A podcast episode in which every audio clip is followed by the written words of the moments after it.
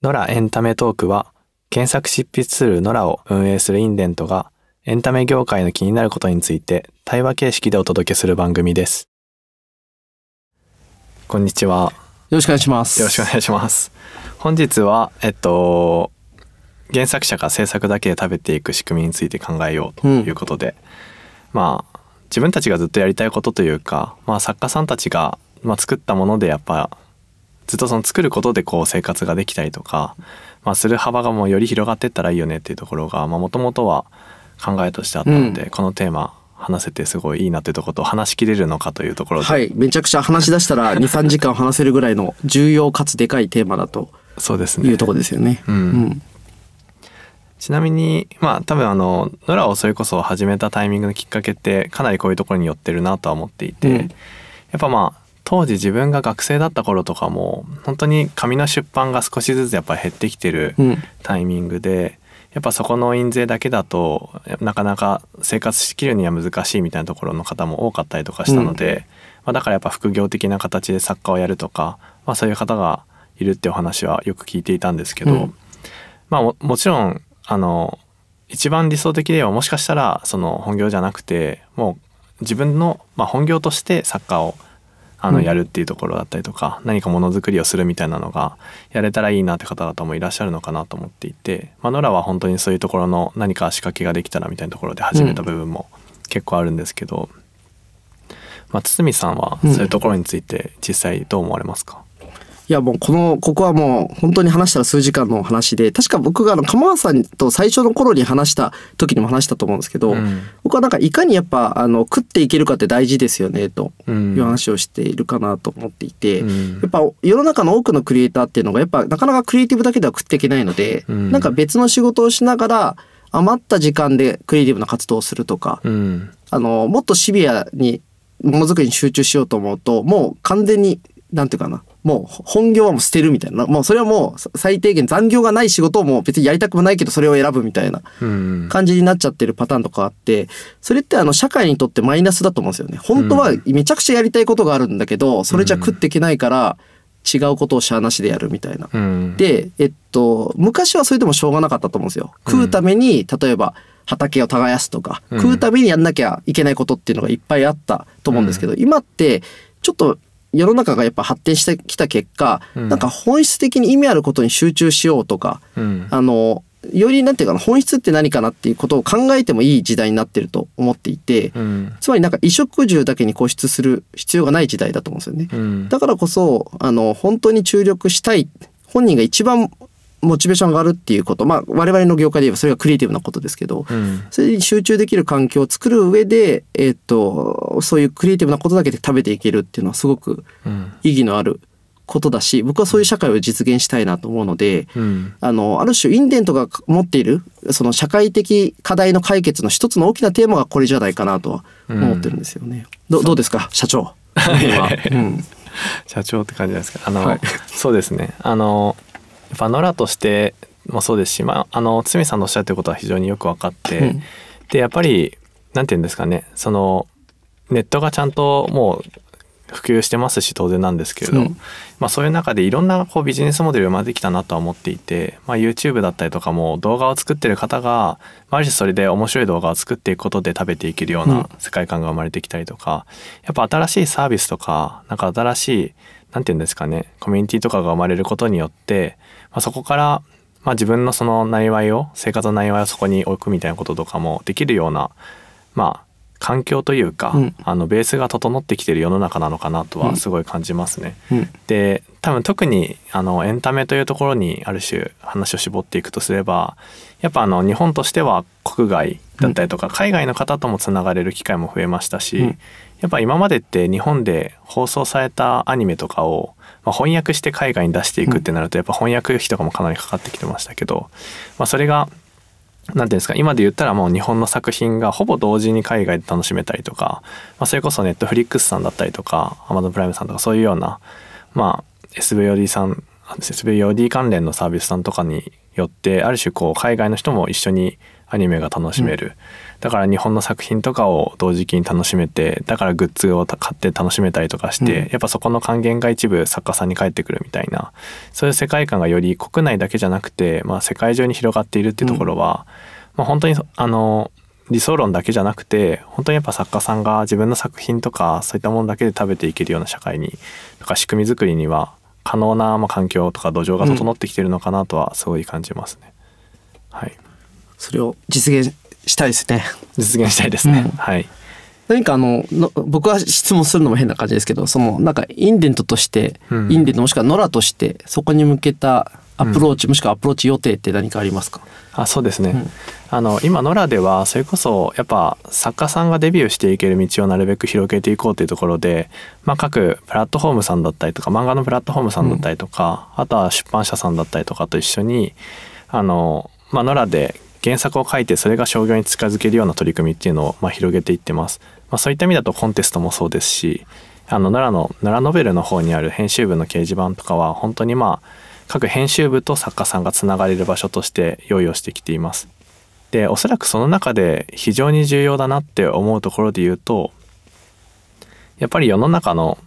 なんですかね読者さんとかそういった方々が求められてる作品とかってどんなのなんだろうとか、まあ、どういうものが売れるんだろうみたいなことを考えているところって、やはり編集部ではあると思っていてあの各社の編集部の人たちはそういうことをすごい考えてらっしゃると思うんですけどここで考えてることがなかなか作家さん側は知る機会がないなっていうのはすごい思っていて、逆にそれを知っていくことによって作家さんがだったらこういうふうに考えてみようかなとか、うんだから自分の書きたい作品のこういうところをちょっと工夫してみようかなとか。そういったことを知ってなんならこのやっぱ作家さんと編集さんの力が相まってむしろ原作のレベルからもう商業に通用するような作品とかが出てくる、まあ、そういう効率が上がってきてくれると、まあ、よりこうなんていうんですかね。こうもう上が作り終わった作品の中からいいいい作品を探しに来る編集者さんじゃなくて、もう編集者さんがこういうものが今いいと思うんだよねってことを作家さんが知った上で出せるからだからよりこう市場に出てった時とかにちゃんとこうもなんていうんです評価がされたりとか、うん。うんヒットにつながったりするような作品が循環として生み出せるんじゃないかなと考えていて、うんうん。まあ、そうするとそこの循環があの、まあ、リスクが低くなる投資のリスクが低くなることによってちゃんと作家さんに返るお金の量とかも増やせるんじゃないかなっていうところは、すごい感じながら今取り組みを広げていってますね。つまりいわゆるあの編集と作家さんクリエイターがインタラクティブにやり取りをしながら、うん、あのある種市場にて最適化さしながらうん、ものづくりができるような場所とか環境をそうですね。作っていくと。はい、うんまさにあの「ノラノベル」っていうプラットフォームノラから直接投稿できるプラットフォームの「ノラノベル」というところでは、まあ、それこそ読者さんにはもちろん読んでもらえるサービスにしたいなと思いつつもやっぱ編集者さんに読んでもらえるツールとして、あそういう場所としてもうしっかり機能していけるようにしたいなと思いながらやってますね。すごくあのいいいいアプローチだと僕も思ってまして、あのなんかままた別の機会で鴨川さんに話したと思うんですけど、うん。やっぱりあの2000年とか2010年を経うん。てやっぱあのノベルの作られ方は大きく変わっていてそれがやっぱりネットとかスマホとかあとはまあ投稿小説投稿プラットフォームのうん。あの増えてきたっていうところもあってやっぱ非常に作家さんがあのマーケット読み手だとかあうん。の出版社をすごい意識しながら作る土壌が整ってきたかなと思うんですね。ただ今今ってどっちかというとそのプラットフォームで最適化するみたいな形になっちゃっててあの、うん。実際にお金が生まれる消費のマーケットに対しての最適化じゃない状態になっちゃってるので、うん。まあ、そこをあの鎌田さんがおっしゃっていただいた通り最終的な消費地である、まあ、まあ例えばですけど Webtoon だったりとかうん。漫画アプリだったりとか、そういうところで必要とされるものを作り手側が意識しながら作れる場、つまり編集者と何かしらの方法で対話しながら作れる場っていうのはすごく意味があるのかなと思ってますね。はい、そうですね。なんかそれこそ縦読み漫画のについてもやっぱ市場としては大きくなっていっててまあ横読みよりももうちょっとスナック的な形で、まあ、ライトに楽しめるコンテンツみたいに言いますけど、逆に言うと Webtoon っていうかその縦読み漫画だから求められるテンポ感だったりとか、まあ、どういう引きとかがあった方がいいのかとか結構やっぱ媒体によって違うものもうん。多くあるかなとは思うので、そういった意味合いでやっぱそういう情報をむしろ作家さんが知るとよりこうそれに合った作品ってとかテーマ性だったりとかって作れるのかなとは思っていて、うん。まあ、特にあのコンテストとかやっている中でやっぱもちろんいい作品を受賞にもやっぱ持っていきたいので、まあ、そういった意味でも本当に真剣に一作品一作品読んではいるんですけど、うんやっぱりあのどうしてもそのアウトプットがもう縦読みですって公表されてたりとかするものになってくるとやっぱすごいテーマも良くてこう長編としてもすごい良くていい作品だけど、どっちかっていうとノベルだからやっぱこう縦読みにするとテンポ感がもうちょっと速くないと難しいよねとか、やっぱそういう議論って常にこう審査の中とかでは出てくる話かなと思ったりするので、逆にじゃあそれ知ってたらそう書いたのにとかそういうところとかも結構作家さんとしてもあるのかなっていうのを、逆に自分はあのアマチュア作家だった視点で、思うことではあるので。なんかそういう情報がちゃんとこうつながっていくようにはしていきたいなと思いますね。うん、まあ、そうすることによって本当に投資率あの企業側の投資率を下げることが本当に報酬に還元とかのあのボリュームを増やすことには絶対つながると思うので、うん、やっぱそこはちゃんと取り組んでいきたいところだなとは感じました。うん、そしたらこのちょっとテーマに紐づいた話を、はい、あいや全然大大丈夫なんですけどあのはい、ああの最後にちょっとしとこうかなと思うのは、うん、なんかあの僕もなんか10年とかやっぱあの編集者としていろんな作家さんに関わってきて、うん、そのまあもちろんプロとしての方もいるしプロの前の方も含めてなんですけど、うん、なんかその還元させるかさされる仕組みを、うんあの、まあ、ミニマムでもいいからまず作ることはすごい大事かなと思ってて、うん、極端な話、10円、100円でも僕はすごいいいと思うんですよ。うん、なんかやっぱり、あの、それこそ我々が初めてなんか仕事をしてお金をもらった瞬間ってある種感動的だったと思うんですよ。ちょっと忘れちゃってるかもしれないですけど、その初任給であったりとか、うん、もしくはなんかバイトをして初めてもらった2万とか。だからそういう意味では自分のその創作の活動を通して入った100円ってすごく大きな一歩だと思ってて、その100円をじゃあ1000円にしよう。1000円を、まあ、1万円にしよう。とかってなっていくと、それがあの10万円とかなってくるとあもしかしたらちょっと生活できるようになってくるかもって見えてくるじゃないですか。かそういう意味だと、まあ、ちょっとこれはどっちかというと客観的な視点で、なんかインデントとかノラの仕組みでその本当10円でも100円でもいいから、なんか還元できるような仕組みその広告なのかそれともその企業の分かんないですけどあのアイディア募集コンテストとかな何でもいいんですけど、何かその還元できる仕組みを作るっていうことができたらもしかしたらいいのかなと思っているという次第です。はい、はい、ありがとうございます。あの今日のこの2023年12月1日段階では出てない機能としては、はい、あの その日付の時点では 出てない機能としては、はい、一応ノラノベルでもやっぱりその広告を掲載して、うん、あの報酬還元できる仕組みって実はもう裏では開発し終わっていて、うんうん、ただやっぱりその PV を伸ばすキャンペーンとかと一緒にやらないと、うん、まあ今の段階だと難しいよねみたいな話でまだ出してなかったりもするんですけど。まあ、やっぱりそういう読者さん側もなんなら読者さん側も好きな書籍を紹介することで、うん、その広告枠からお金がもらえるような仕組みとかも合わせてちょっと出そうみたいな感じで今準備をしてるんですけど、まあ、今堤さんのおっしゃった通りまず少額からでも、まあ、自分のやった出したものとかそういったコンテンツから何か報酬得られる仕組みみたいなのはちっちゃくてもまず動きたいなっていうところはありますし、あのよくインセンティブみたいな感じで捉えられちゃうところもあるんですけどやっぱコンテストに参加するっていうこと自体が、まあ、僕らにとってだったりとかその出版社さんにとっては、そこからやっぱり新しい作品が生まれてくるっていう意味ではビジネスが存在しているから、逆にそこに参加してくれること自体にもちゃんと、あのそれ自体にちゃんとお金を還元するってこれはなんか単純なこうインセンティブとかそういうプレゼントとかだけじゃなくて、うん、あの参加してもらった先にやっぱそういうビジネスがあるから、うん、ちゃんと参加すること自体にもお金を戻したいっていう意味で、うん、結構あの自分たちのコンテストとかだとアマゾンギフトカードとかで戻したりとかするんですけど、まあ、そういうのも一つなんかこうただプレゼントもらったというよりかは、結構こう参加するというアクションに対して、まあ、自分が稼ぐ一つの形でもあるのかなっていうのを思いながらちょっと準備はしてたりするんですね。なんで、まあ、本当に、まあ、総じてまあ本当食べれるようになるとこまでいければベストですし、まあ、それってやっぱ商業の出版までいかないと今は難しいかもしれないですけど、うん、まあ、そこに行く過程でも、まあ、少しでも報酬がもらえるような動きが作れたらなっていうのはすごく感じます、ねうん、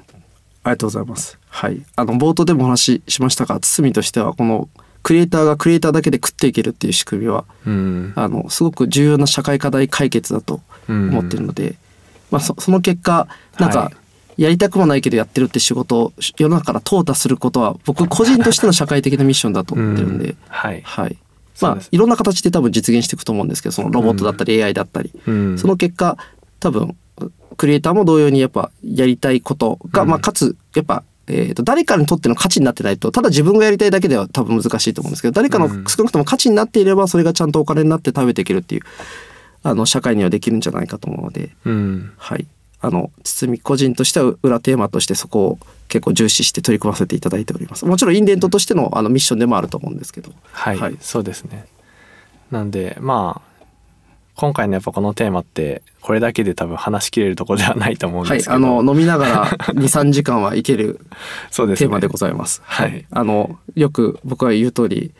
あの世の中からお金を駆逐するみたいな 話になってきますので、まあちょっとそれや、話し出すと長くなるので今回は割愛しますけど、はい、あのすごい重要なテーマだと思います。うん、ありがとうございます。まあなんかそういう意味だとあの、